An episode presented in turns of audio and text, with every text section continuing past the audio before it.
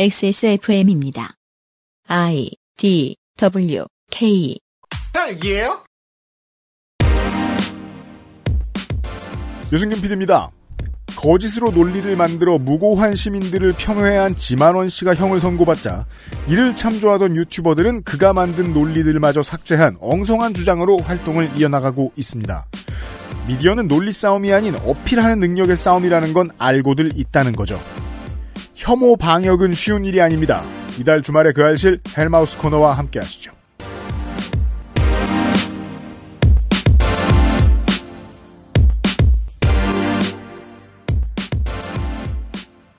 364회 그것은 알기 싫다 토요일 순서입니다. 안녕하세요. 윤세민 에디터고요. 네, 안녕하십니까. 윤세민입니다. 네.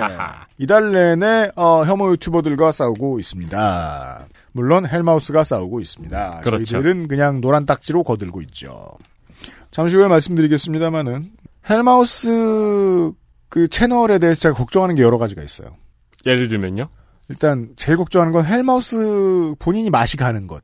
흑화되는 거요. 같이. 그죠. 그러니까 막 심각한 관종이 된다거나 그럴 수 있죠. 미래통합당에 가서 저 저 강연을 한다거나 그럴 수도 있죠. 네 아니면은 그 저 윤성희 화백과 공동 방송을 한다거나 이미 지금 썸네일은 흑화가 됐어요. 이미 썸네일은 극우 유튜버의 썸네일과 거의 이제 거의 비슷하게 바뀌었고요. 그 알씨를 어, 무리 없이 듣기 위해서 반드시 보셔야 되는 영화 중에 하나가 데블스 어드보킷입니다. 음, 어, 좋은 일을 오래 하다가 유명세를 얻으면 흑화됩니다. 네. 그건 스트레스하고도 관련이 있어요. 저는 그 임경빈 작가가 그 쉽게 흑화될 사람은 아니라는 건 제가 알고 있는데 다만 그 스트레스는 너무 많이 노출되는 일이에요, 이게. 그렇죠. 어, 피곤해서 쓰러지긴 좋아요. 가장 예측되는 확실한 그나마 그 중에 좀 더 확실한 나쁜 미래 중에 하나는요. 헬마우스가 인기를 얻은 다음에 인기가 지금보다 훨씬 올라간 다음에 헬마우스의 기법을 나도 해봐야 되겠다. 라고 흉내냈는데 망한 컨텐츠들이 대중화될 때 음, 요게 최악입니다. 네. 지금 그런 기미의 1단계가 보이고 있습니다. 일단 우라카이 기자들이 헬마우스 보고 와서 베껴 쓰는 기사들을 내고 있거든요. 그렇죠. 네. 이 저변이 넓어진다고 그냥 좋기만 한 게 아닙니다. 심지어 베껴 쓰면서 헬마우스를 같은 취급해서 넘겼어요. 그렇죠. 네. 저희들은 어, 오리지널이자 이 업계의 최강자와 만나고 있습니다. 잠시 후에요. 그것은 알기 싫다는 hand wash와 all-in-one 수업도 역시 빅그린, 제주과일의 가장 달콤한 순간 푸르넥, 독일산 맥주 효모로 만든 데일리라이트 맥주 효모 비오틴, 안심하고 쓸 수 있는 요즘 치약에서 도와주고 있습니다. XSFM입니다.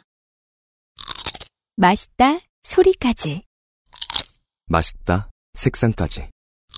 향기까지 식감까지. 포장만 뜯으면 과일 그 이상의 맛 오감 만족 과일 스낵 푸르넥 요즘 치약 뭐 쓰세요?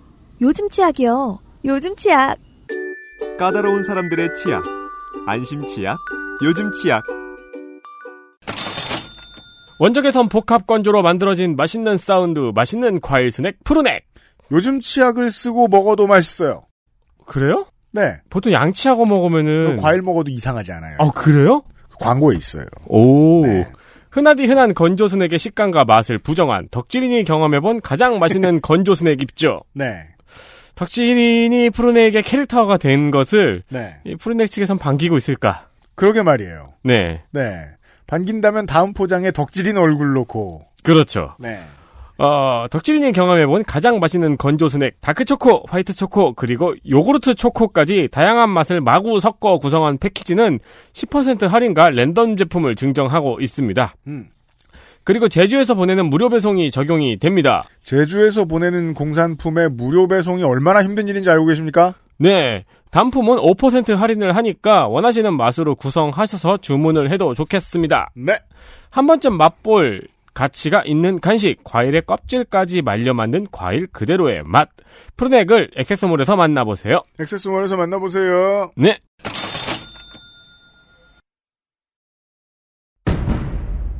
동지들 가짜뉴스를 헬로보내 헬마우스입니다 모멸감을 주고 모욕감을 주고 치가 떨리게 하는 거 거짓말 좀 하지 말란 말이야 이 새끼야 대단한 얘기가 아니에요 가짜뉴스 만드는 유포자수는 너무 많고 그 새끼를 아무렇게나 만들어도 다 퍼뜨려주고 저 오물들을 치우려면 누군가는 오물통 속에 뛰어들어서 그 오물을 뒤집었을 각오를 해야 돼. 가짜 뉴스 확인 과정. 헬마우스 코너. podcast edition. 이달 주말에 그알싫은 아, 해충 방역 코너. 네. 방역 전문가 헬마우스님이 나와 있습니다. 오늘도 안녕하세요. 방역 전문가입니다. 제 지인들이 네. 이 헬마우스 코너를 듣고 최근에 감상평이 이렇습니다. 헬마우스 힘들어서 어떡하냐. 그렇죠. 그러니까 이거는 이제 헬마우스가 힘들다라는 문장으로 이해할 수 있지만 헬마우스로 산다는 게 얼마나 힘든지냐. 그게 이제 그거랑 비슷한 거죠. 우리가 세스코 직원들 보면서 그렇죠. 네. 안 징그러우세요? 아, 테스코 직원도 힘들어요. 그렇죠. 사실은. 네. 그럼요. 저희 같은 이 그 방구석쟁이들이 한때 되게 즐겨보던 콘텐츠가 세스코 Q&A였잖아요. 그렇죠. 그래서 제일 인상적이었던 게 그 연구실에 바퀴벌레 도망갔을 때. 음. 아, 예. 근데 하나가 도망가면 나갈 자리가 있다는 걸 알았기 때문에 여럿이 도망가잖아요. 어. 그래서 손으로 얘 잡고 얘 잡고 얘 잡고 이러면서 아, 그래도 죽으면 안 되니까. 그죠 부르면서 이렇게 네. 어디가 이러면서 그, 얘네들도 사실은 비슷한 그냥 어떤 행태를 보이긴 하는데 네. 그, 출국 하나 보이면 거기가 이제 러시아어가 형성될 정도로 병목 몰려들어요. 현상. 아, 병목 현상이. 그러니까 이 경우도 사실은 저희가 지금 비슷한 맥락에서 얘기를 하게 되는 거죠. 5.18에 대해서 어떻게 폄훼를 하고 왜곡을 할 거냐 했을 때 네. 어, 어떤 그 메시아 네. 흰 옷을 입고 나타난 백마를 타고 나타난 도인 음. 지만원 선생이 그렇죠. 뭔가 이제 씨앗을 뿌려놨는데 맞습니다. 그 씨앗이 이제 본인도 뿌릴 때 어떤 결과가 나올지를 예측을 못 하셨기 때문에 그럼요. 콩나물도 나오고 뭐 깻잎도 나오고 사실 온갖 것들이 지만원 씨는 지금 기분이 나쁠 수도 있어요. 아 그렇죠. one and only였는데 아 그렇죠 그렇죠. 어제 저희가 이제 그 5.18 어, 영상을 지난 주말에 이제 헬마우스 채널에 올리고 나서 네. 뭐 이런저런 그 공격들이 또 이제 들어오고 그렇죠. 그 게다가 와중에- 또, 어, 기자들이 우라카이도 했어요. 네. 네. 저는 이 기자, 그 기사가 있길래, 관련된 기사가 있길래, 이거 네. 어떤 그 유튜버들이, 우리가 지난주에 다뤘던 이런 백패커들이 나오면서, 어떤 유튜버들이 뭐 이런 헛소리를 하고 있다, 이런 기사가 나오길래, 아이고, 아마 99%겠지 하고 클릭해 보니까, 아, 헬마우스 거 갖다 썼어요. 그대로. 헬마우스 이름만 안 나왔어요. 아니 아니 그 저기 사진을 첨부를 하셨는데 우리 영상에 모자이크 걔들 영, 모자이크 처리해 준 것까지 다 그냥 그대로 쓰셨더라고요. 음. 아니 그러면 최소한 좀 캡션 정도는 넣어주셨으면 심지어 맨 첫 사진이 뭐냐면 걔네랑 저희 영상에는 같이 묶어놓은 그렇죠. 캡처입니다. 네. 그래서 우리를 언급을 안 하는 바람에 우리가 마치 그 유튜버들이랑 같은 종류 애들인 것 같아요. 거긴 그 캡처본에 써있죠. 헬마우스.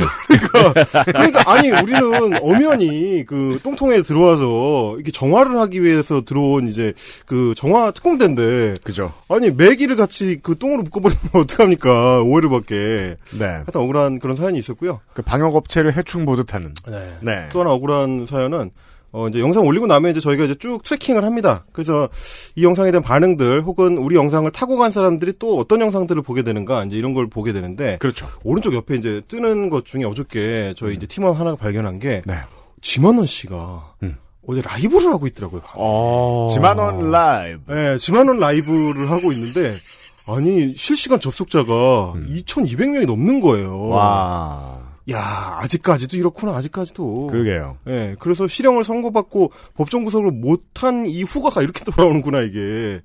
우리가 어. 이제 흔히 그 몇몇 저 그 공직선거 때 후보들을 보면서 우리가 전과본을 보잖아요. 네. 네, 그때 이게 그 같은 범죄를 왜 이렇게 많이 저지르나 네. 그런 분들이 계시고요. 아 이게 교화가 실패한 경우인 거죠 그게. 지만원 네. 씨는 염색했네요. 지난 시간에 우리가 이 땡자와 시둥이의 이야기를 보다 말았어요. 땡자와 아, 땡둥이 그게- 예. 왜 앞에 거만. 왕좌에 대해서 얘기를 했었는데 저 제가 오늘 그 들어가기 전에 한 가지 좀 뭐라 그래야 될까 이제 좀 이렇게 전달을 해드렸으면 좋겠는 내용이 뭡니까? 저희가 지난 시간에 이제 5.18을 전후해서 5월 18일 이후에 첫 번째 사망자로 이제 김진철 씨 그리고 네. 이제 두 번째 사망자로 김한보 이제 광주 시민을 말씀드릴 때 음, 저희 녹화하던 당시만 해도 김한보 씨의 사인이 음. 공식적으로 타박사였습니다. 네. 그러니까 이제 개헌군들한테 맞아 죽었다. 음. 이게 그동안의 공식적인 그 사인이었는데 그렇죠. 어 13일에 이제 KBS에서 단독 보도를 하나 내놨는데 음. 전남대 의대의 그 당시에 검안 결과 보고서를 보니까 네. 거기에는 타박사가 아니고 뇌 자상에 의한 사망이라고 돼 있고요. 자상. 예, 좌상입니다. 그래서 네. 그러니까 상처가 뇌에 있다는 건데 네. 맹관 총상이라고 해서 1cm 정도 총상을 입은 듯한 흔적이 있다라는 음. 검안 보고서가 발견이 됐습니다. 그동안은 이제 경찰에서 공식적으로 그 채택했던 그걸로 봐서 이제 타박사라고 해왔던 건데 심지어 유족들도 40년 동안 그렇게 믿어 오셨고요. 네. 그런데 이게 만약에 사실로 최종 확인이 된다면 이미 19일부터 총격을 하고 있었다. 그렇죠. 그거에 이제 또 다른 증거가 추가되는 셈이 될 것 같습니다. 음. 맞습니다. 이게 총상을 발견하기 힘든 케이스는 보통 신체에 다른 훼손이 너무 많을 때의 그렇죠. 이야기입니다. 왜냐하면은 총상의 흔적은 작기 때문에 네. 다른 훼손이 주어지면 지어지면은 이제 이걸 이걸 발견하기가 좀 어렵다는 거죠. 그렇죠. 예, 예. 그리고 그 검안을 했던 전남대 의대에서는 명백하게 맹관 총상을 얘기를 했는데 네. 경찰이 최종적으로 만들 때 뺐다라는 사실을 좀 주목을 해봐야 되고요. 음. 어 그리고 이제 이렇게 40년이 지났는데도 여전히 새로운 사실들이 발굴되고 있는 이, 이 현실 자체가 우리가 그렇죠. 5.18에 대해서 매년 다시 되새겨야 하는 그리고 끝까지 진실을 추적해야 하는 어떤 증거가 아닐까 이런 생각을 해봤습니다. 그렇습니다. 네. 오늘의 이야기는, 어, 2200명을 거둔, 어, 유튜브 꿈나무, 지만원 씨 얘기부터 시작하는 것 같아요.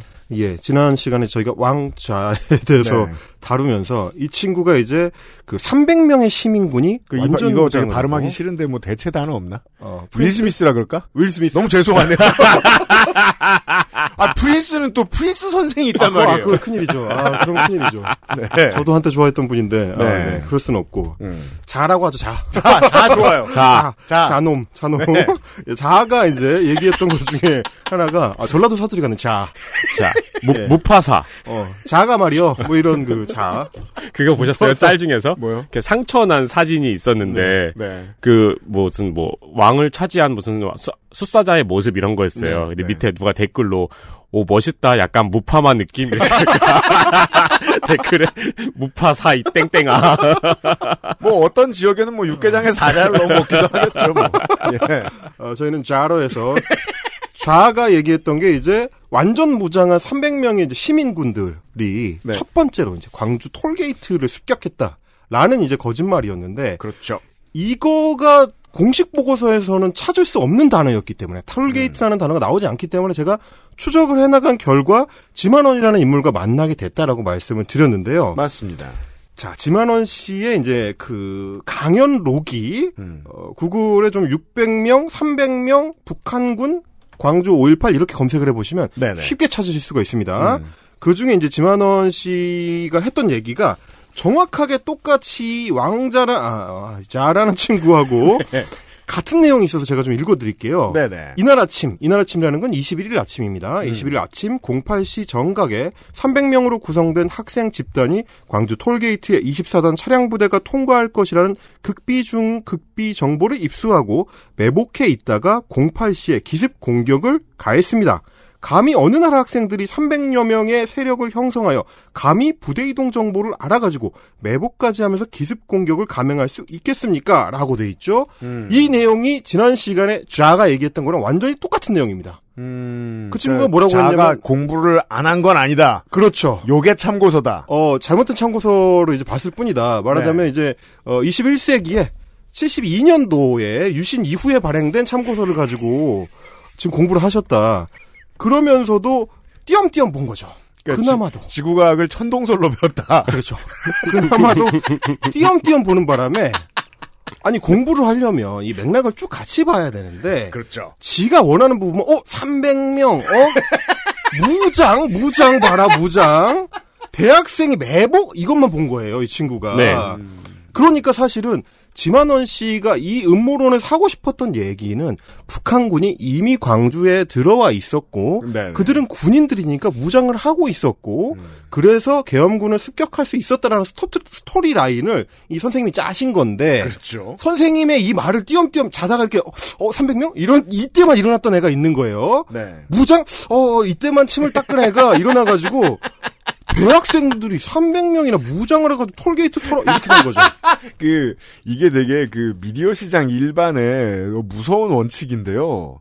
어, 어떤 메시지를 내놨느냐만 중요한 줄 알아요? 글 쓰고 뭐 방송하는 사람들은. 그러니까 근데 말입니다. 모든 사람들은 듣고 싶은 메시지가 있습니다. 그렇죠. 예. 그러니까 이제 이 친구들이 어설픈 게 뭐냐면 지만원 스토리의 핵심은 북한군이 미리 들어와 있었다는 거고 네. 그 북한군을 소탕하기 위한 조치로 21일 이후에 일련의 폭동들 내란 폭동이죠. 그 폭동들이 정당화된다라는 주장을 하려는 건데 네. 얘네들은 북한군을 빼버리니까 어, 무장한 대학생들이 광주에 암약하고 있다는 엉뚱한 이야기가 되게 되는 겁니다. 아, 북한군은 송사가 진행이 됐으니까 끼면 안 되는 거죠. 어, 거기 끼면 자기도 감옥 가기 싫으니까요. 아니 근데 이 주장의 이 지만원 씨의 주장의 핵심은 네. 북한군이 아니고서야 어떻게 이런 일이 가능하겠습니까인데 그렇습니다. 근데 음. 그 친구 얘기는 엉뚱한 이게 질문을 저한테 돌려주는 거죠. 아니 대학생들이 이거 어떻게 해? 아 그러게 말이야.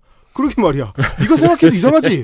네가 생각해도 이상하잖아라는 말을 저는 돌려줄 수밖에 없는 거예요. 이게 이제 서로 대화를 하다가 둘의 머리에 동시에 물음표가 뜨는 상황이죠. 그렇습니다. 그래서 제가 고1 때 사인하고 코사인을 구분하는 게 그렇게 힘들었다고요.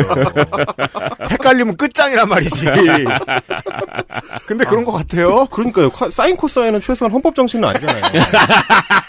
네, 헌법 정신 말씀해 주셔서 말씀인데 지금 그 이 177석의 여당이 5.18 관련 특별법을 민평당이 처음에 내놓았던 아이디어 그대로 만약에 이번 저 회기에 통과시키면 네.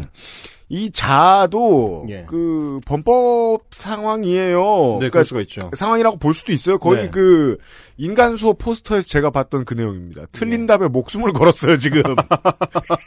어, 이런 친구들은 어쨌든 자극을 하면 튀어나오기 때문에 법이 통과가 된 다음에 네. 제가 한 번 더 자극을 할 생각입니다.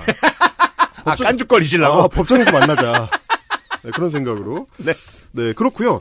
이게 이제 그 지만원이든 아니면 자든 음. 얘가 얘기한 이 사람들이 얘기하는 것들이 공통적으로 가리키는 사건은 실제로는 21일 오전 8시에 비슷한 사건이 있었던 거는 사실입니다. 네. 이게 이제 그 광주에 진입하기 전에 톨게이트에서 있었던 사건이 아니고 음. 광주시에 들어온 이후에 음. 광주시 공단 입구에서 어 24단 61년대가 이제 뭐 용산 쪽에서 이제 파병해서 내려왔는데 네. 그 병력 사이에 시위대하고 충돌이 있었습니다. 그렇습니다. 그래서 어 공단에서 이미 시위를 벌이고 있던 2천여 명의 시위대하고 대치를 하다가 음. 이 차량을 뺏기게 됩니다. 차량 한 14대 정도의 군 차량을 뺏기게 되는데 그렇죠. 차량이라는 게 왜 중요하냐면 음. 21일까지 19일, 20일에 걸쳐서 광주 항쟁이 진행되는 과정에서 굉장히 중요한 키워드가 차량인데요. 그렇죠. 계엄군의 그 강경 진압에 맞서서 광주 시민들이 어, 버스나 음. 택시 이런 어떤 그 운전사들이 직접적으로 시위대에 결합해서 네. 연대해가지고 도청을 향해서 연대 행진을 하는 그렇죠. 그런 움직임이 있었습니다. 네. 그렇기 때문에 차량이라는 거는 이 시위대들 입장에서도 필요할 때 확보한다라는 게 어느 정도는 인지가 되고 있었던 상황이기 때문에 그 차량이 시가전의 자원이라는 걸 인식한 뒤였어요. 그렇죠. 네. 그리고 뭐 당시는 뭐 대부분들이 다 이제 군필자들이 많았으니까 이제 시위대들 게다가 또. 그 당시의 광주는 어 한국의 디트로이트 같았기 때문에 그렇죠. 네 오늘날의 기아차 공장 그렇죠. 네. 네 아세아 자동차 공장이 있었습니다. 그러니까 이미 상황이 이렇게 대치 상황이 심각해지게 된다면은 네. 이게 과거로 돌아가면 말을 구한 거잖아요. 그렇죠, 그렇죠, 그렇죠. 그래서 필요한 조치를 하기 위해서 그 2천여 명의 광주공단 시위대 중에서 600여 명이 여기서 600명이 나옵니다. 600여 명이 아시아 자동차 공장으로 가서 그 버스와 장갑차를 탈취하게 된다. 정말 숫자만 많네요. 이게 지만원의 600명 썰의 그 소스입니다. 이걸 가져다가 톨게이트라는 전혀 있지 않았던 어, 존재하지 않았던 사건을 이제 창조해내게 된 거죠. 그러니까 한 번 왜곡한 걸 이제 자는 잘못 이해하기까지 했다. 그렇죠, 그렇죠. 자다가 자다가 300명이라는 소리에 확 잠이 깨가지고 그때만 얘기를 하니까 이렇게 되는 거고요. 어, 이런 부분을 인지를 하시면 이 친구들이 광주와 관련된 어떤 가짜뉴스를 퍼뜨릴 때 어, 허점들을 찾아내기 굉장히 쉽다는 거를 생각을 해보실 수가 있어요. 저도 어, 구글에 해봤던 것처럼 얘가 하는 헛소리에서 팩트라고 주장하는 단어 몇 가지를 뽑아서 검색을 해보면 우리가 아주 익숙한 인물들과 만나게 된다. 네, 이런 말씀을 좀 엄마가 드리고 뭘 싶습니다. 헷갈렸는지도 알 수 있다. 예. 그렇습니다. 그 다음 거는 음. 어, 우리 좌의 음. 어, 더 심각한 어떤 지적 수준을 실감하게 되는. 네. 어, 이거는 역사 문제가 아니라 산수 문제. 산수. 산수. 예, 사인 코사인이 아니고 사인 코사인까지도 안 가네요. 덧셈 뺄셈인 덧셈 뺄셈에 문제가 있다는 사실을 알게 되는 자동차 탈취와 관련된 문제입니다. 확인해 이- 봅시다. 예. 자, 그래서 이 톨게이트로 들어오는 군인들의 14대의 지프차를 이 300명의 시민군들이 탈취를 해. 근데 이 탈취한 차량을 가지고 어디로 가느냐? 바로 군수 차량을 생산하는 아시아 자동차 공장으로 바로 돌진을 해. 이 300명의 대학생들이. 그래서 거기 가서 정확히 장갑차 4대, 그리고 군용 트럭 374대를 탈취를 해. 다시 말하지만 너 또래 대학생들이. 자, 그 설명해 주세요. 깨우쳐 주세요. 들으시면서 벌써 이상하지 않습니까? 네. 아니 계속 300명을 강조를 하는데 탈취한 차량을 370넉 대래요. 300명의 대학생들이. 오, 300명의 대학생들이 들어갔는데 이- 이게 함수가 있죠. 그 저 함수 그래프 위에, 위에, 위에 네모 위에 있고, 네모 이렇게 상자 있고, 밑에 네모 거 있잖아요. 있고. 300을 넣는데 나올 땐 374가 됩니다. 이것은 차량 탁송의 신기원이죠.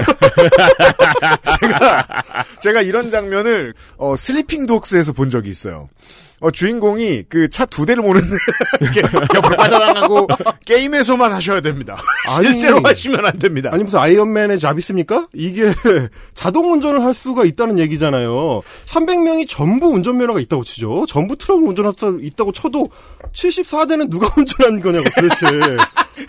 그러니까 74명은 차를 앞에 두고 뒤에서 밀면서 간 거죠. 아, 예, 예, 앞뒤로 앞뒤로. 네. 그럼 앞이 안 보이는데 이게 트럭이라서. 아니면 양떼인가 양떼? 그 셰퍼드가 이렇게 뒤에서 몰면 아, 트럭들이? 트럭들이 막 빵빵하면 이쪽으로 오른쪽으로 움직이고 막 두 번 누르면 왼쪽으로 움직이고 이렇게 해가지고 몰고 나왔나? 아니 이게 말이 안 되잖아요. 그리고 대학생은 보통 양을 못 몰아요. 그렇죠. 탁송도 잘 못하지만 양도 잘 못 몰아요. 그러니까 이 친구가 문제가 뭐냐면 지가 계속 300명이라고 얘기하면서 374대를 탈취했다고 덧붙여 얘기하면서 문제가 뭔지를 전혀 인지를 못하는 거예요. 게다가 이 군용 트럭이면은요. 네. 그 오늘날에 있는 저 차량 운송용 차량이 그 시절에는 제대로 갖춰져 있지 않아 않기도 했지만 네. 그런 차량이 있다고 해도 복수의 차량을 싣고 다닐 수 없었을 거예요. 그렇죠. 네. 군용 트럭이라 하면 하면 우리가 흔히 생각하는 60 아니면 2.5잖아요. 그렇죠. 그렇죠. 그걸 여러 대를 싣고 어딜 가요? 그러니까요. 예. 그러니까 이 친구가 지금 이 산수에 실패하게 된 이유가 뭐냐면 뭐예요? 역시 마찬가지로 출제자의 의도를 왜곡하는 바람에 그렇죠. 지만원 선생님이 한 얘기를 또 띄엄띄엄 봐가지고 아, 심지어 지만원 소스도 가져오면서 틀린 거예요? 마찬가지입니다. 계속 그 얘기예요. 계속 그 얘기예요. 예. 얘네들 문제가 그거예요. 제가 그 똑같은 대목을 읽어드릴게요. 음. 자, 이 300명의 학생단은, 이건 이제 지만원 씨의 그 강연에 나오는 내용입니다. 음. 300명의 학생단은 사단장 지프차 1호를 포함해 무전기 등으로 화려하게 장식된 14대의 지프차를 탈취해가지고, 이거, 물론 이 대목은 거짓말입니다. 아, 아니 근데 무전기 등으로 화려하게 장식된 14대의 지프차는 보통 그 미국의 네. 그 트럭 운전사들의 차 아닌가요? 무전기 등으로 어떻게 화려하게 장식을 하죠? 아, 우리가 저 아메리칸 트럭 시뮬레이터에서 보는 제가 좀, 그, 분량 늘어날까봐 이 부분은 안 짚으려고 그랬는데, 사단장 지프차 아니고요 어, 화려하게 장식된 14대 아닙니다. 일반 차량, 일반 그 지프 차량들이고, 어쨌든, 곧장 군용 차량을 생산하는 아시아 자동차 공장으로 달려갔습니다. 아시아 자동차 직원들은 그 어마어마한 지휘용 지프차들과 사단장용 1호차를 보자마자 대세를 직감하고는 순순히 그들의 요구대로 장갑차 4대와 군용 트럭 374대에 열쇠를 주었습니다. 야, 여기서 374대가 나옵니다. 이때 또 다른 300여 명의 학생단이 다섯 대의 대형 버스를 몰고 아시아 자동차 공장에 합세했습니다.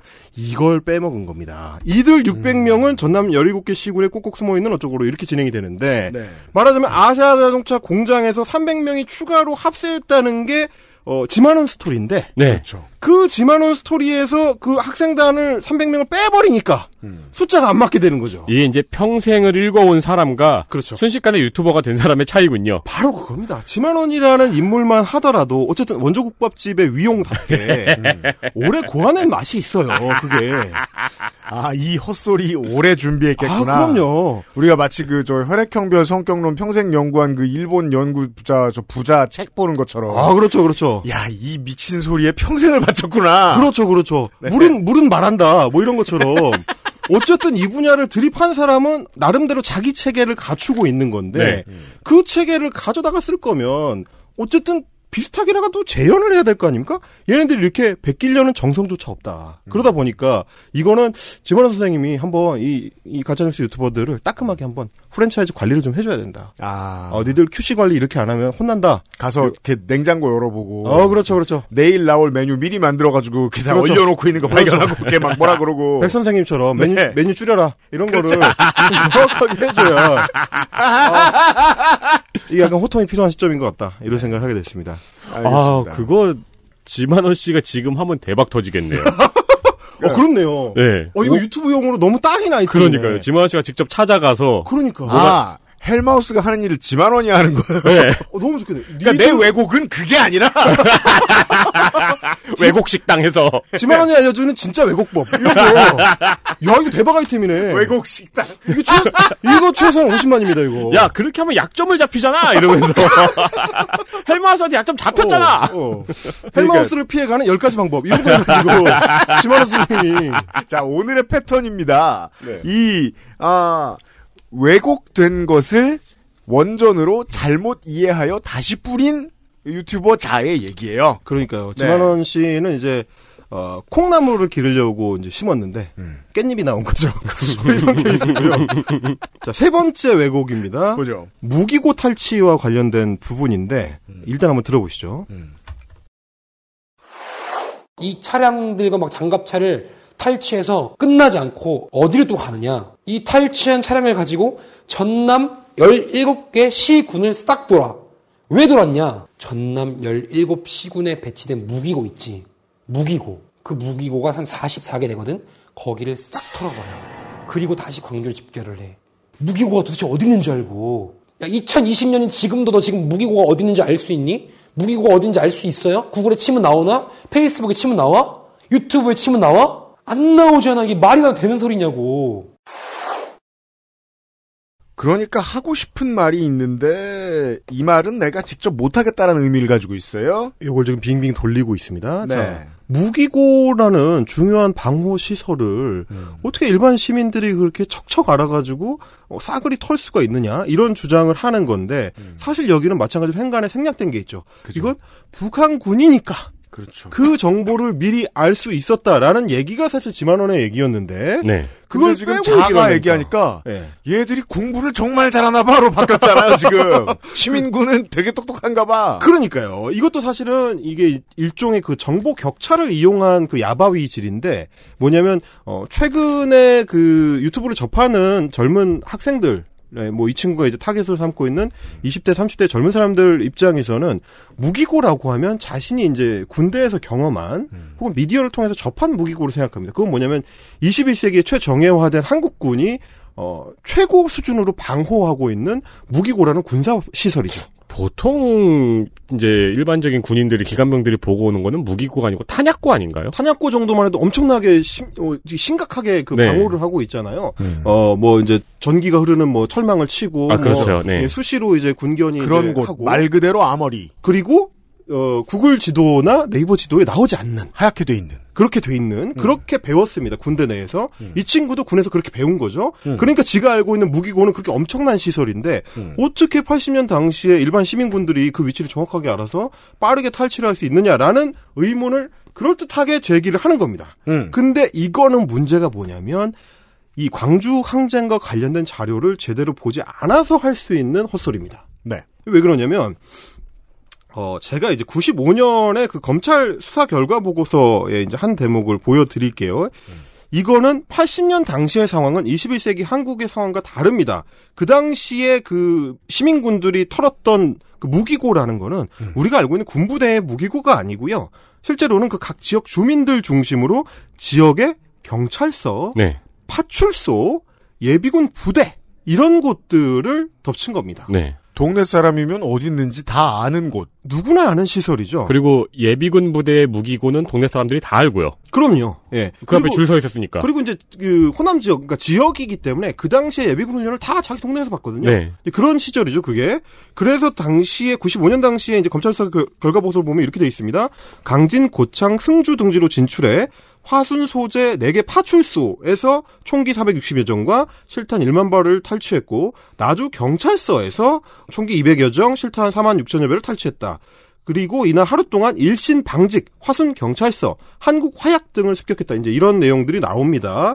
이게 뭐냐면 어, 지역 주민이라면 알만한 시설들을 간 거예요. 그리고 네. 말하자면 군부대처럼 어, 덮치기에는 좀 빡센. 아무래도 그거는 어, 좀 군부대가 방어를 하고 있으니까 그렇죠. 직접 공격하기는 좀 어려우니까 네. 파출소나 내지는 한국화약 요, 뭐 요즘 치면 이제 한화죠 한화 네. 한화의 공장 이런 데는 지역 주민들이 위치가 어딘지를 다 파악하고 있고 심지어 근로자도 있었겠죠. 그렇죠 뭐 열쇠를 갖고 있는 사람이 있었을 수도 네. 있고 상황으로 따라서 그럼요. 이제 그런 곳을 가면 무기가 있다는 걸 알고 가는 겁니다 말하자면 그러니까 이런 광주의 당시 상황에 대해서는 자료만 조금 읽어봐도 금방 파악할 수가 있는데 이 친구들이 시민군의 무장을 강조하기 위해서 무장을 어떻게 했느냐만 이제 강조하기 위해서 무기고를 부풀리다 보니까 그렇죠. 실제 무기고와는 다른 어, 21세기 한국인들이 쉽게 떠올릴 수 있는 군부대의 무기고를 이 등치시켜서 야바위를 털고 있다. 이렇게 보시면 되겠습니다. 북한을 넣기 위해서. 바로 그겁니다. 그리고 이 다급한 상황에서 말이에요. 네. 이 자는 17개 시군을 싹 돌았다라는 표현을 해요. 아니 왜 전남 투어를 합니까? 그 와중에서 허허. 이 17개 시군의 44개 무기고도 놀랍게도 뭐 당연히 예상하시겠지만 지만원씨 강연록에 나오는 숫자입니다. 그러니까 얘는 다른 거 하나도 안 보고 지만원 강연록만 보고 거기서 몇 개 숫자만 취합해가지고 지금 야바위를 떨고 있는 겁니다. 정말 틀린 답에 목숨 걸었네요. 장난 아닙니다. 그리고 시간상으로 네. 그 버스가 전남도를 다 돌고 이제 왔다면은 상황이 끝나 있었겠죠. 아 그렇죠. 그러니까요. 네. 그, 저도 그 말씀 드리고 싶었습니다. 그래서 이 친구가 예. 지금 무장을 강조하기 위해서 교묘하게 지워버리는 그 대목이 있는데 음. 말씀하신 그 부분입니다. 시민들이 5월 21일 오후에 왜 무장을 하게 됐는가 하는 진짜 이유를 빼버린 겁니다.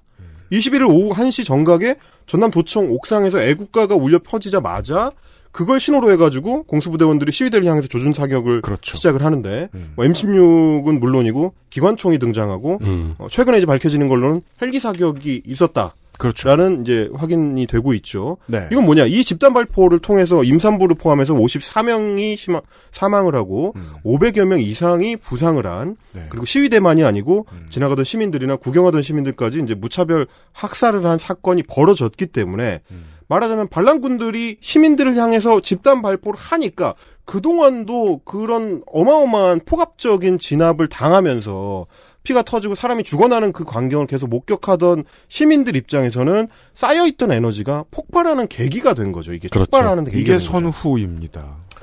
이게 있어야 이게 있어야 왜 시민군이 만들어지고 왜 시민군이 무장까지 하게 됐는가를 설명할 수가 있는 건데 말하자면 우리를 향해서 시민들을 향해서 국민들을 향해서 군이 총을 쏘니까 음. 그러면 우리도 정당한 어떤 저항권을 행사하자 라는 이유에서 시민군이 만들어진 게 된 거거든요. 네. 이거를 빼놓고는 80년 광주를 이야기할 수가 없는 거죠. 음. 네. 그러니까 19일, 20일에 이미 군경에 의한 사망 사고들은 뭐 앞으로 더 진상조사위가 많이 밝혀야 되겠지만 우리가 구전으로 들은 건 셀 수도 없고요. 그렇죠. 그리고 21일부터라는 거 아니에요. 이미 지난 시간에 했던 거는 반론할 이야기들이 너무 많이 나왔습니다. 네. 네, 시민군이 조직된 시기에 대한 것은요. 그러니까 이 친구들이 이제 제가 이제 캡처 전략이라고 하는 게한 네. 장면 자기들이 유리한 장면만 딱 뽑아가지고 그 장면만을 반복 재생해가지고 이제 부풀리는 그 전략을 취하는데 말하자면 프레임을 바꾸는 겁니다. 경찰이 어 뭐 살인자를 체포하는 과정에서 총을 쏘니까 이 봐라 이거 그 장면만 딱 보여주면서 어 경찰이 막 시민들한테 막 총을 쏜다. 음. 어 이거 살인 경찰이구만 이렇게 얘기할 수는 없는 거죠. 네. 그 부분을 빼고 얘기하려고 하니까 이야기가 꼬이고 야바위를 치게 되는 그런 상황입니다. 그런 상황입니다. 자, 이 자의 네. 자의 마지막 마지막 야불이 네 번째 그 교도소 습격 사건입니다. 일단 들어보시죠. 바로 교도소로 돌진해요.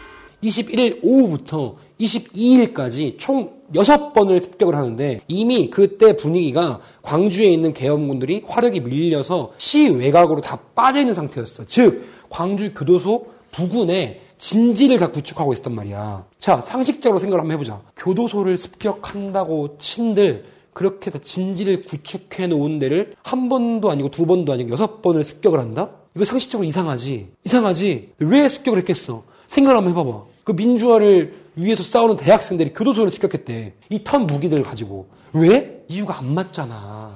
교도소를 왜 습격하겠어? 뭐 정치 사범들, 흉악범들, 뭐 간첩 뭐 사범들 이런 애들 다 광주에 풀어갖고 혼란을 야기시키려고 한 게 아니겠어? 시민들도 당시에 상식적으로 생각해서요. 안 했거든요? 그렇죠.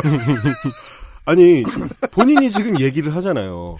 군 부대가 네. 교도소라는 방어시설 안에 진지를 구축을 했는데, 일반 칼빈총 정도로 무장을 한 시민들이 무슨 재주로 거기를, 무슨 목적으로 거기를 습격을 하겠습니까? 네. 그게 애초에 말이 안 돼요. 심지어 전면전도 아니고 진지를 구축했는데 거기를 그러니까요. 시민군이 어떻게 뚫어요? 그리고 그 당시에 말하자면 전남도청을 지키기도 힘겨운 상황인데 굳이 외곽으로 진출을 해가지고 광주 교도소를 습격한다? 지 말대로 말이 안 됩니다. 말이 안 되면 아 말이 안 되는구나. 그러면 이유가 뭔가 있겠지? 혹은 뭔가 잘못됐겠지라고 생각을 해야 되는데 문제는 이 친구가 얘기하는 이 내용이 어, 지만원의 자기들의 복음이기 때문에 지만원 선생님의 자료에서 가져온 이야기이기 때문에 이걸 버릴 수가 없는 겁니다. 참 쿨하다는 이미지 유지하려고 애쓰는 양반 치고는 그 지만원 추종자라는 건 별로 쿨하지 않은 이미지인데요. 그러니까요. 근데 중간에 들어보니까 판서를 하나 봐요? 아, 그, 그, 뭐, 뭐죠? 이제 학원 강사 컨셉입니다. 그렇잖아요. 어. 네, 학원 강사 컨셉이고, 이제 흰색 셔츠에 감색 바지를 입고, 어, 어울리지 않는 안경을 끼고, 판서를 하다가, 일타 강사 흉내를 내니까 이 친구가 그런, 그 선생님들 중에서 막 칠판에다 어, 분필 던지는 거 그렇죠. 있죠.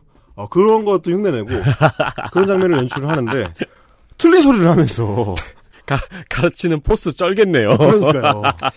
근데 하여튼 말씀을 드리자면 자 흉악범 정치범을 풀어주려는 목적이 있었다라는 대목만 딱 보면 아 지만원한테서 뭘 가져왔구나라는 걸 알 수 있습니다. 그러니까 지금 여기서도 또 빠져 있는 거예요.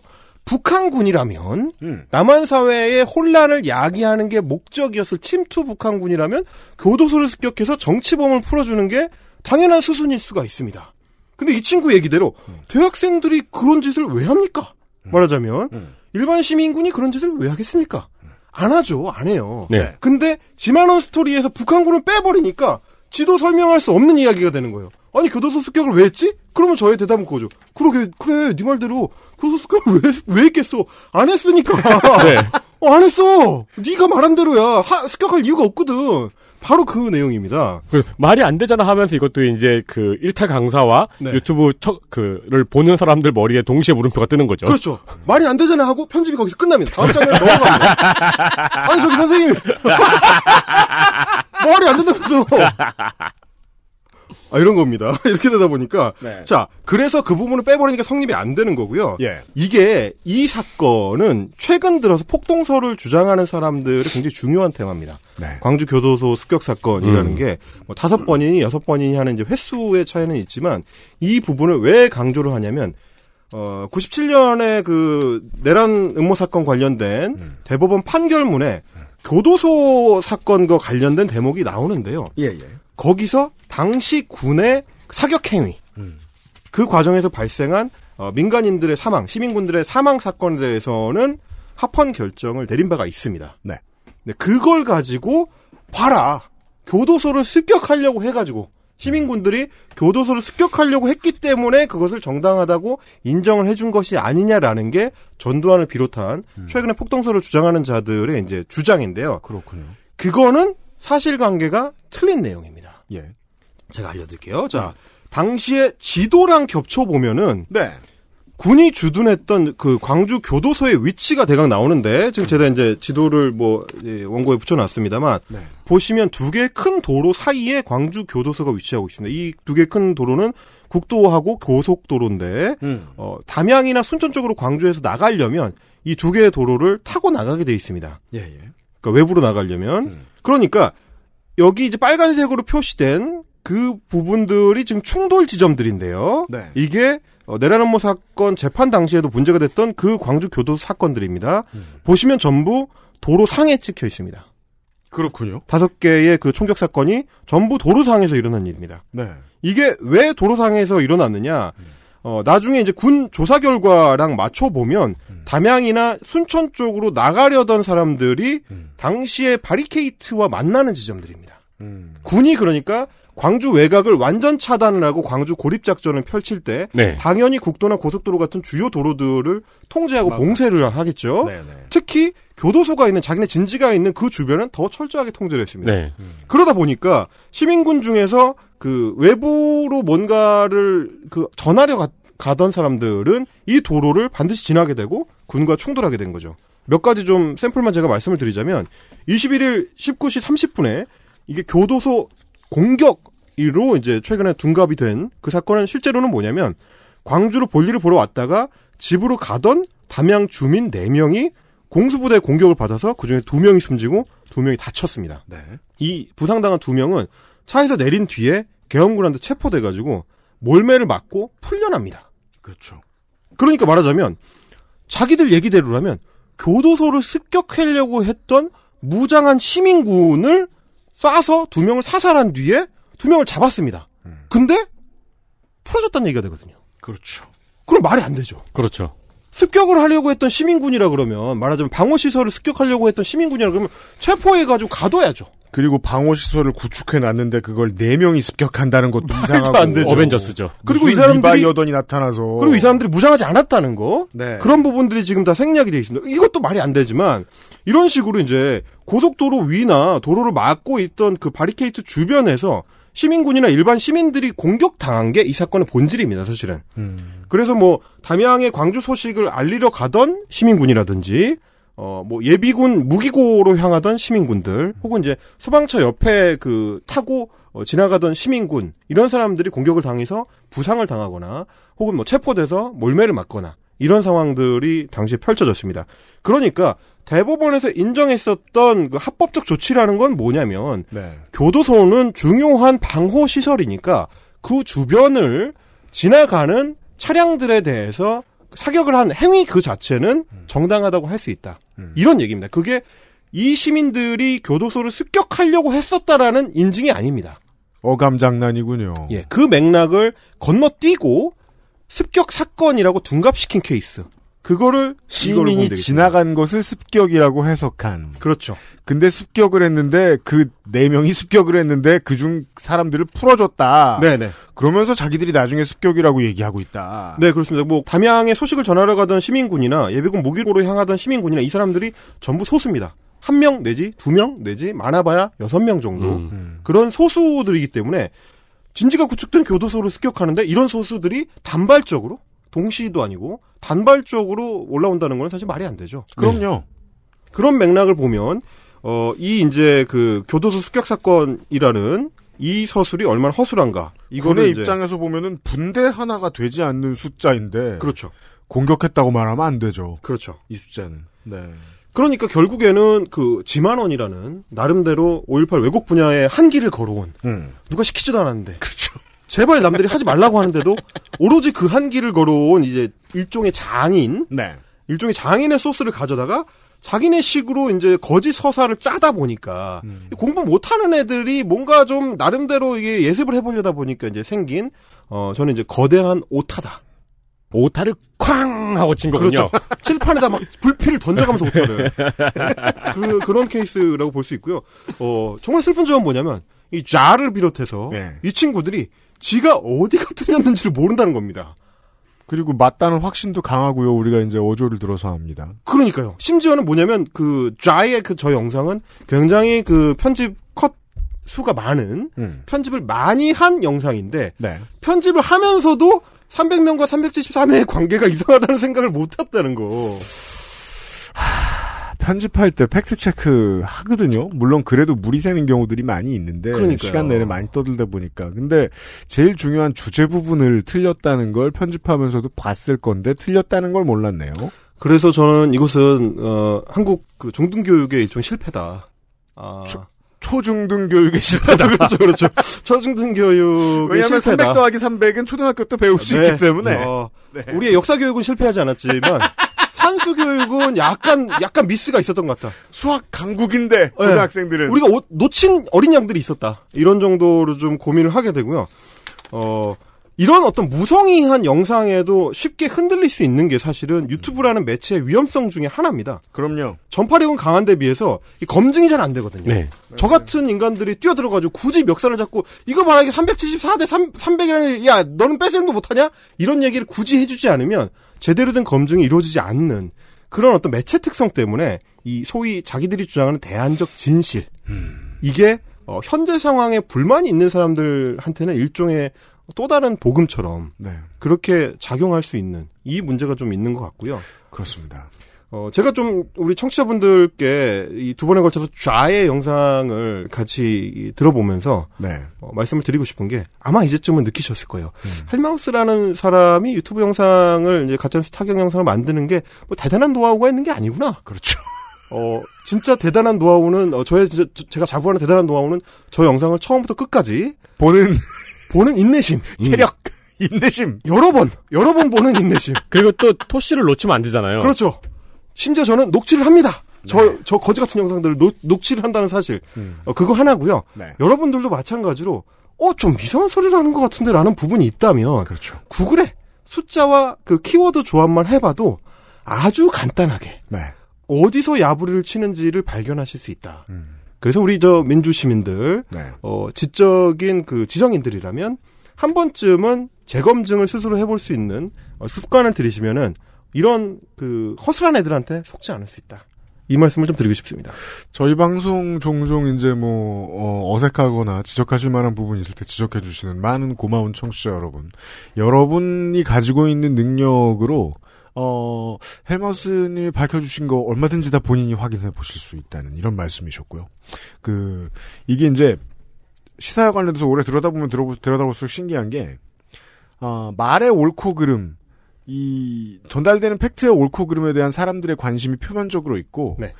그 밑에 똑같은 사람들이 어, 본인의 욕망이나 본인의 수준에 맞는 이 어떤 메시지를 거래하는 게 또 있더라고요. 아, 그렇죠. 초자 밑에 어떻게 깔려 있어요 어딘가에. 그렇죠. 그래서 제가 지적하고 싶은 건 어, 공부를 안 하고 안 해버릇하고 네. 안 하던 가락에 맞춰서 그 그냥 자기 그냥 지적 수준에 맞게 이 이야기를 왜곡하는 사람들도 즉 공부를 안 하고 못했다는 이유로 공부를 안 하고 못하는 사람들의 정치적 대변자가 되려는 노력을 해요. 그렇죠. 요거 막는 거 생각보다 어려운 일입니다. 음.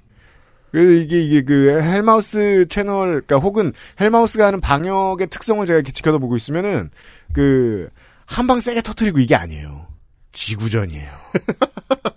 지리합니다. 그러니까 뭐 저희 이제 청취자분들께서 그 댓글로도 그 말씀을 많이 해주시던데요. 네. 그 알실에서 헬마우스 코너를 듣고 나서 음. 이런 세계가 있었어? 라는 생각을 하게 되신 분들이 많다. 근데 사실은 저의 목적, 제가 유튜브를 하는 목적이 그겁니다. 어, 우리 어, 평범한 일상을 살아가는 바쁜 한국인들은 사실은 잘 모르는 그 세계 안에서 좀 많은 일이 일어나고 있다. 네. 그런데 그 많은 일이 자칫하면 자칫하면 미국이나 유럽의 극우 정치가 부흥을 했듯이 우리한테서도 바닥을 흔드는 문제로 언젠가 되돌아올 수 있다. 우리가 언제 피자 게이트가 우리나라에서 나올지도 몰라요. 죄 없는 피자집 주인이 살해당할지 몰라요. 그럼요. 지금 우리가 그 저 뭐야 선거 조작설로 네. 지금 몇 달째 사회적 비용을 낭비하고 있습니까 이게 엄청난 사회적 비용을 우리가 낭비하고 있는데 그런 사태가 앞으로 빈번하게 일어날 수 있다. 언젠가 우리 사회가 방치한 문제는 반드시 청구서로 돌아오기 때문에 네. 그 전에 제가 어, 싸게 막는 방법을 그렇죠. 싸게 막는 방법을 선택했다. 네. 어, 그 정도로 좀 말씀드리겠습니다. 네.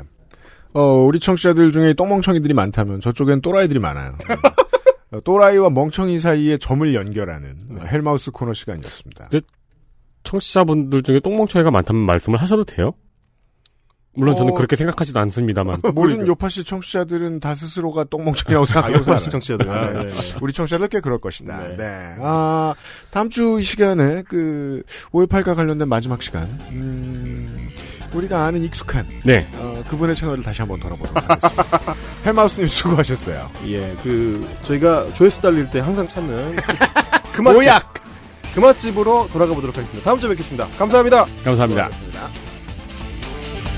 XSFM입니다. 딸기예요?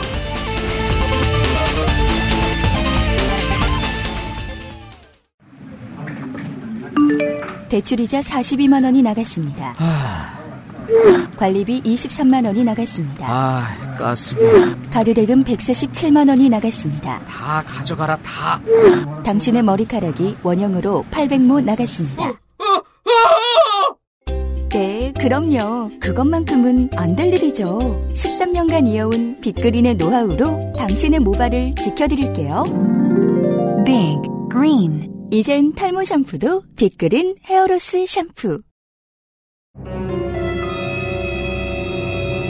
자, 지금부터 머리라는 단어를 입 밖에 꺼내면 죽는 거야. 데일리 라이트 맥주 효모? 어, 야! 아, 그건 머리에 좀. 어, 어, 아! 말할 수 없는 고민? 직접 확인해보세요. 데일리 라이트 맥주 효모. 과일 먹을 거였으면 양치는 이따 하지 그랬어. 어? 왜? 맛있는데 과일? 방금 이따 끈 거 아니야? 이가 막 시리고 혀가 마비돼서 과일 맛을 못 느낄 텐데. 아, 요즘 치약 모르는구나? 자연 유래 성분만으로 만들어서 입안을 자극하지 않거든. 오, 요즘 치약은 다 그래? 아니, 요즘 치약만 그렇지. 요즘 치약! 하루 세 번 자연으로 만든 치약. 성분부터 효과까지 안심 치약, 요즘 치약.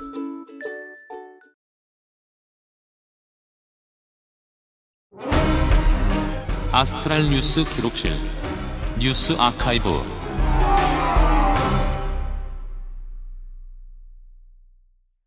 5월 네 번째 주의 뉴스 아카이브입니다. 네, 2014년 6년 전입니다. 6년 전 2월에 소치 동계올림픽이 열렸습니다. 그렇습니다. 당시에 종합 1위는 러시아 그리고 최고의 활약을 펼친 선수는 빅토르 안 한국명 안현수 선수였죠. 그렇죠. 당연히 우리나라에서는 이 안현수가 왜 러시아로 귀화를 하게 했느냐라는 음. 문제가 불거질 수밖에 없죠. 네. 그리고 따라서 이제 오는 게 오랫동안 문제로 지적이 됐던 빙상연맹의 파벌 싸움입니다. 그렇습니다. 네, 이게 이제 국민들 사이에서 설왕설래하고 시끄러워지고 또 국민들이 오랫동안 불만을 갖고 있었잖아요. 네. 네, 이때 박근혜 당시 대통령이 이 문제를 직접 언급하기도 합니다. 이게 6년밖에 안 됐네요, 이게. 그렇습니다. 이게 2014년 네, 일이었습니다. 근데 여기에 살짝 다른 게 끼어 있기도 하는데요. 음. 같은 해 4월에 안민석 의원이 국회 대정부 질의에서 정용회 씨의 딸이 승마 국가대표 선발 과정에서 특혜가 있었다는 질의를 한 겁니다. 그때는 사람들이 정윤혜 씨가 누군지도 모르는 분들이 많았어요. 네, 근데 왜 최순실 씨의 딸이 아니고 정윤혜 씨의 딸이라고 하냐면요. 2014년에는 최순실이라는 사람이 있는 걸 아는 사람도 극히 드물었습니다. 그리고 아직 이혼을 안 했거든요. 네. 네, 아직 이혼 소송 중이었습니다. 음. 이때 문체부에서 공식적으로 아니라고 발표도 하고요. 음. 승마 회장이 이 책임을 지고 사퇴했다가 승마인들의 청원으로 다시 복귀하기도 합니다. 네. 이런 일련의 과정이 있었고 그러다가 4월 16일 날 세월호 참사가 벌어집니다. 네. 그리고 4월 17일 박근혜 대통령은 김종 차관에게 체육계 개혁을 지시합니다. 음. 그러니까 제가 이 아카이브를 이제 살펴보다 보면은요, 박근혜 정권 때 네. 기자들은 이미 몇몇 알고 있었던 것 같은 느낌을 자꾸 받아요. 옛날 옛날에 그 아실에서 몇 번 이런 말씀을 드렸었어요. 어, 이 정부가 좀 이상하다. 지휘 체계도 이상한 것 같고, 네.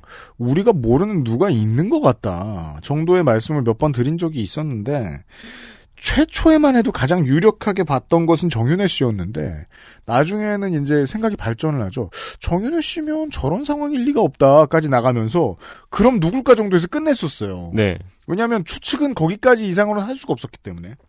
그 이때의 이제 기사를 봐도 최순실 씨 이름이 심심찮게 나오고 있거든요. 음. 네, 그러니까 기자들은 어느 정도 좀 알고 있었던 것 같아요. 음.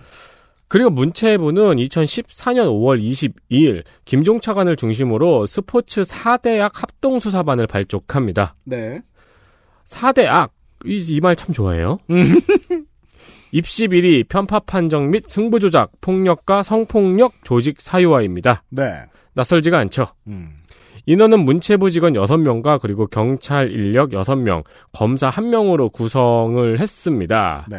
아, 이렇게 해서 이제 그 소치 동계올림픽에서 불거졌던 문제들도 해결을 하고 음. 그리고 이제 지금 승마 문제도 뭔가 좀 소리가 나오고 있으니까 이것도 한번 손 봐라. 그렇죠. 다 같이 좀 보자. 음. 이런 말로 현판도 걸고 음. 발족을 했는데 네. 약간 웃긴 게 수사를 하는 게 아니고 비리에 대한 제보를 받아서 움직인다고 해요. 그렇습니다. 그러면 그 문체부 직원하고 경찰 인력 빼고 그냥 저 저 저 뭐냐 저 서비스 상담 노동자들이 더 유능하기 때문에 네. 그 양반들 위주로 꾸렸어도 괜찮았을 텐데요. 그리고 합동 수사반이 없어도 제보를 받으면 수사를 해야죠. 합동 수사반이라고 현판도 걸었으면 먼저 나서서 좀 이렇게 수사를 해야 되는 거 아닐까요? 그러게 말입니다. 네. 여하튼 이렇게 해가지고 14개월 동안 활동을 했어요. 음. 그리고 무려 389건의 비리 사건을 제보를 받았습니다. 네. 그리고 그 중에 201건을 조사를 했어요. 음. 그리고 결과는 6건의 검찰 송치. 네. 체육계 전체를 14개월 동안 털어서 겨우 6건의 사건을 검찰에 송치했습니다. 왜냐하면 처음에 이야기를 할 때는 마치 저 노태우 대통령이 범죄와의 전쟁 선포하듯이 얘기했거든요. 네. 네. 그럼 우리나라 체육계가 엄청나게 클린하다는 이야기입니다. 네. 네. 어, 그리고 징계는 48건이라고 하는데, 이 징계는 그냥 내부에서 주는 거잖아요? 그렇죠. 네. 대한체육회에서 하면 되고 해당 연맹에서 하면 됩니다. 그쵸. 이 징계 주려고 합동수사반을 차리진 않았을 거 아닙니까? 그렇죠. 그 와중에 정유라의 특혜 의혹은 그냥 묻혔고요. 음. 근데 그거는 그냥 넘어간다 쳐도 이때 체육계를 한번 털고 나서 그 이후에 K스포츠 재단 같은 게 체육계를 털어먹기 시작한 거죠. 이제 우리는 시간표를 압니다. K스포츠 재단이 언제 들어왔느냐. 그렇습니다. 이 이후에 들어온 겁니다. 음. 그리고 그 이후의 과정은 우리가 잘 알죠. 음. 그런 다음에 이게 이제 수면 이게 들통이 나고 정권이 바뀌고 최순실과 체육계에 이제 관련된 사람들이 다 작살이 났어요. 네. 그리고 그 과정이 지나가고 나서 그 문제가 많았다는 체육계는 과연 어떻게 되었는가? 음. 과연 이 과정을 통해 가지고 물갈이가 싹 됐는가? 하는 결과를 우리가 평창 동계올림픽하고 이후에 체육계 성폭력 사건에서 확인을 한 거죠. 매년 국정감사에서 들으실 수 있습니다. 네, 저희도 많이 다뤘고요. 네. 이 4대 악이라는 말이 전 정권의 트레이드 마크였고 음. 썩 마음에 들어서 여기에도 썼는데 사실 체육계의 비리는 이미 클리셰에 가깝습니다. 네. 국민들이 아무도 안 믿죠. 음. 그리고 그러니까 그 약한 구조로 최순실이 파고들고 정유라가 파고들었던 건데 네. 그 최순실 정유라를 싹다 털어도 음. 이 비리의 약한 구조는 현재도 전혀 개선이 되지 않았다는 거죠. 그렇습니다. 따라서 그 4대 악을 척결하겠다고 했을 때에 최순실과 정유라가 파고드는 작업을 어, 대신해 준 것이 아닌가라고 의심을 할 수 있는 것이고요. 네. 예. 시스템과 운영자의 걱정을 합니다. 예를 들면은 지금 이 데이터 3법 같은 걸 가지고요. 이거를 이상한 정부가 들어와서 이걸 악용하기 시작하면 어떡하라는 거냐. 네. 뒤집어서 저는 스포츠 4대학 합동수사 같은 사례, 혹은 이제 그 국정농단 사례 같은 걸 가지고 비교해서 얘기해주고 싶어요. 어차피 이상한 새끼들이 들어오면 멀쩡한 체제 가지고도 이런 짓을 합니다. 음. 그러니까 나쁜 법을 만들자는 게 아니고요. 네. 아, 어. 이건 1951년의 이야기입니다. 네, 1951년 9월 8일 미국과 일본 사이에 안보 조약이 체결이 됩니다. 네. 미일 안전보장 조약이었는데요. 당시의 주요 내용은 주일 미군의 상주였습니다. 음. 그리고 일본에서 내란이 일어나면은 미군이 개입할 수 있다는 조항도 있었습니다. 그렇습니다. 이때는 패전 직후였으니까요. 네. 사실 일본은 찍소리도 못하는 상황이었죠. 당연합니다.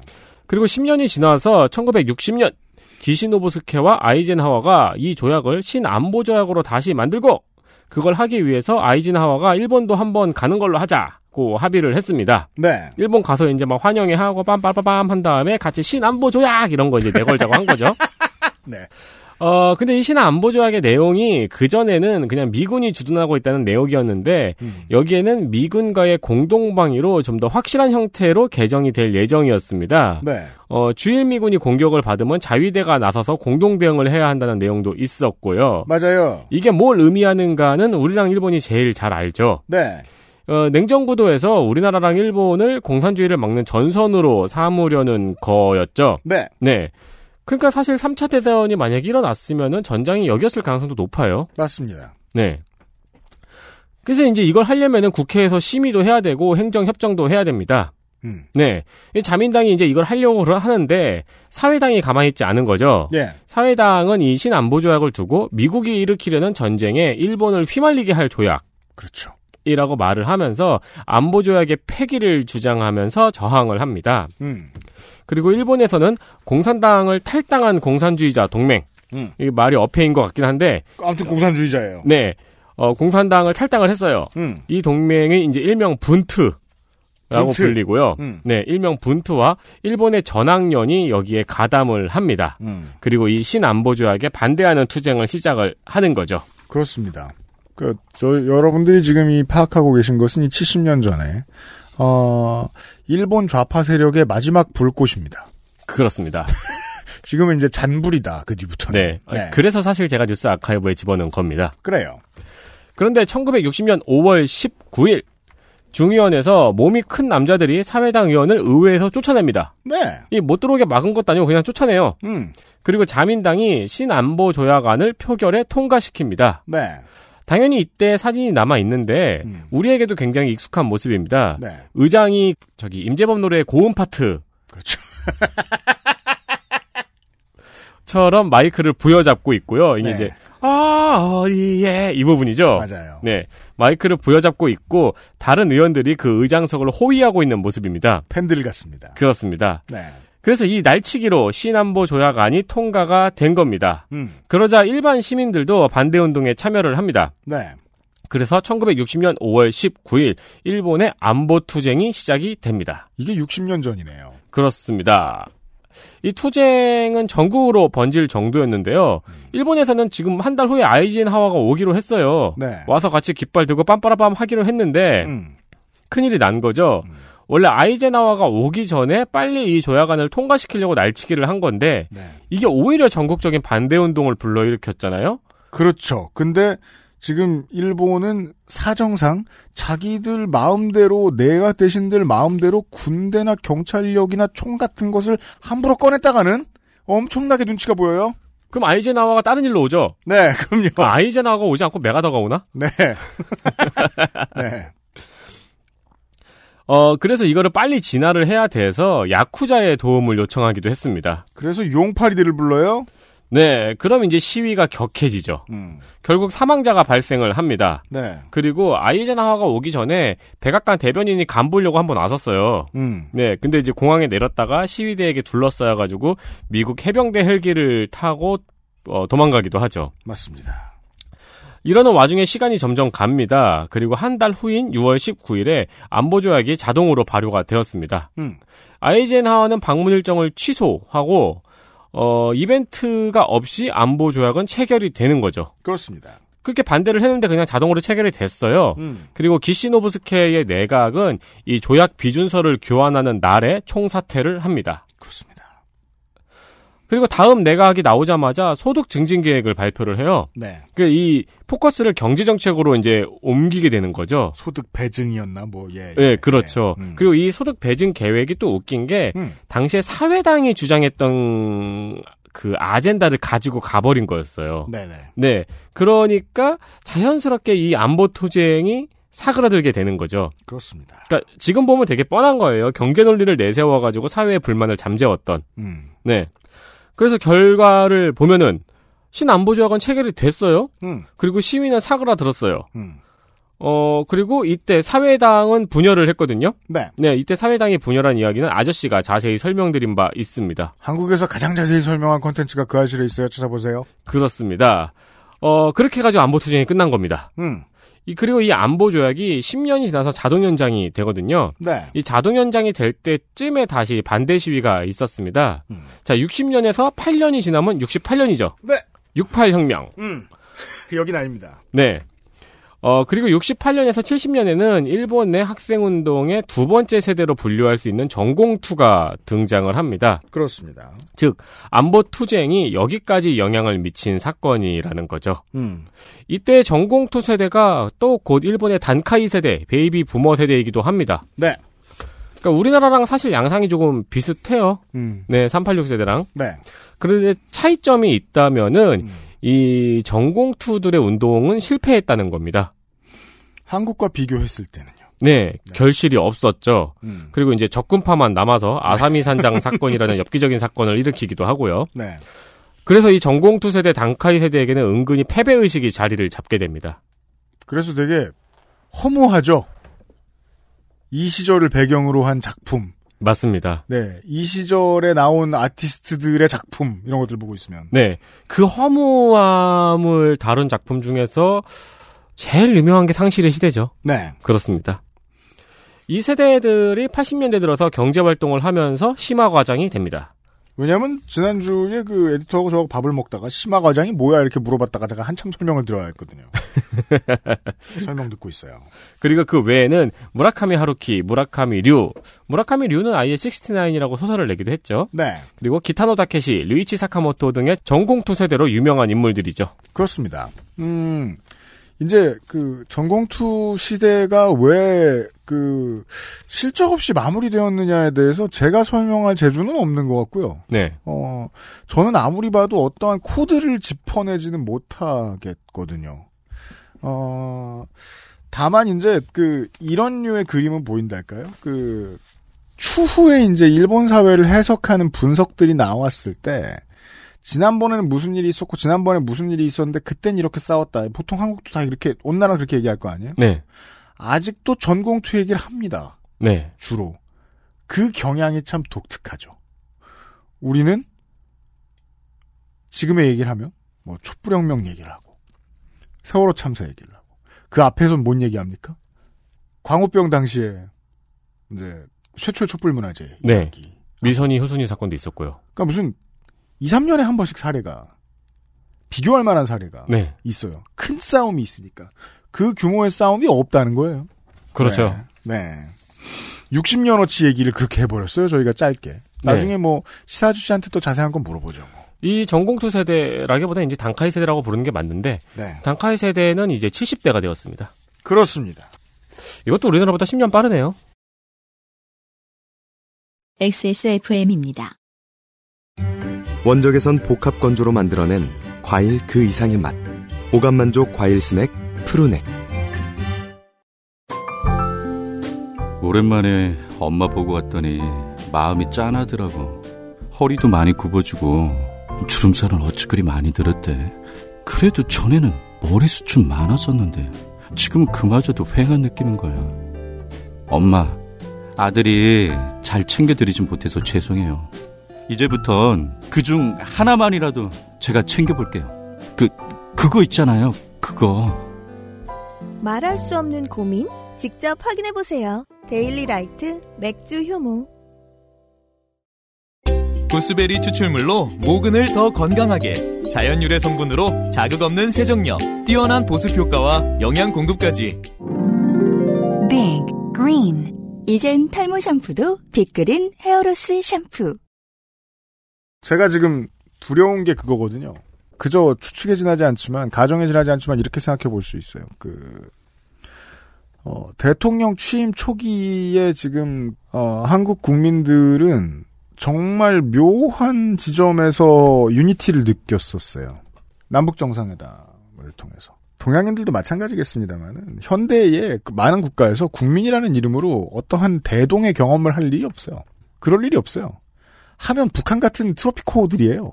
이상한 나라들이란 말이에요. 온 나라 사람들이 비슷한 기분을 공유하는 경험을 정치적인 이벤트로 해본 적이 있던 거예요. 저는 이게 올 봄의 방역에 큰 도움을 주었을 거라고 생각해요. 음. 이걸 입증할 방법은 없다. 네. 천관유리와도 안 될 거예요. 네. 근데 올 봄을 겪으면서 가까운 상황에 대한 문제의식을 어제 그저께 얘기를 했습니다만은 먼 미래에 고민할 때가 많잖아요. 가만히 앉아 있으니까 우리는 먼 미래를 고민해 보면 지금 이러한 성공의 경험 혹은 연대의 경험 같은 걸 후대가 못 해보면 참 안타깝다. 음. 아깝다. 네. 라는 생각이 드는 거예요.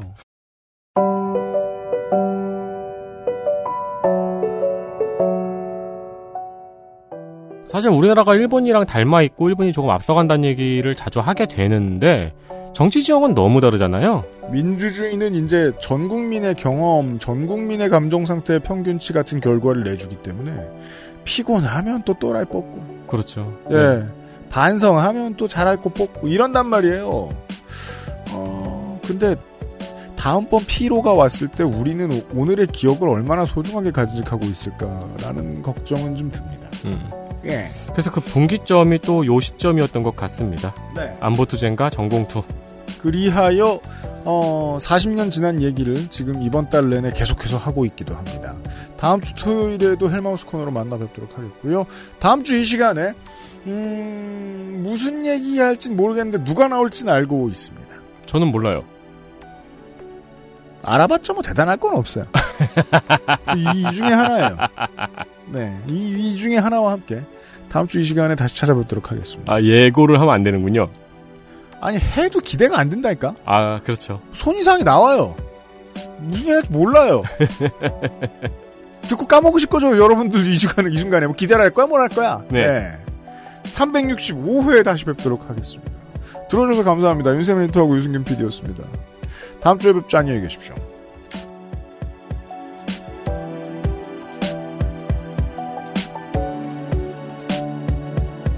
XSFM입니다. I D W K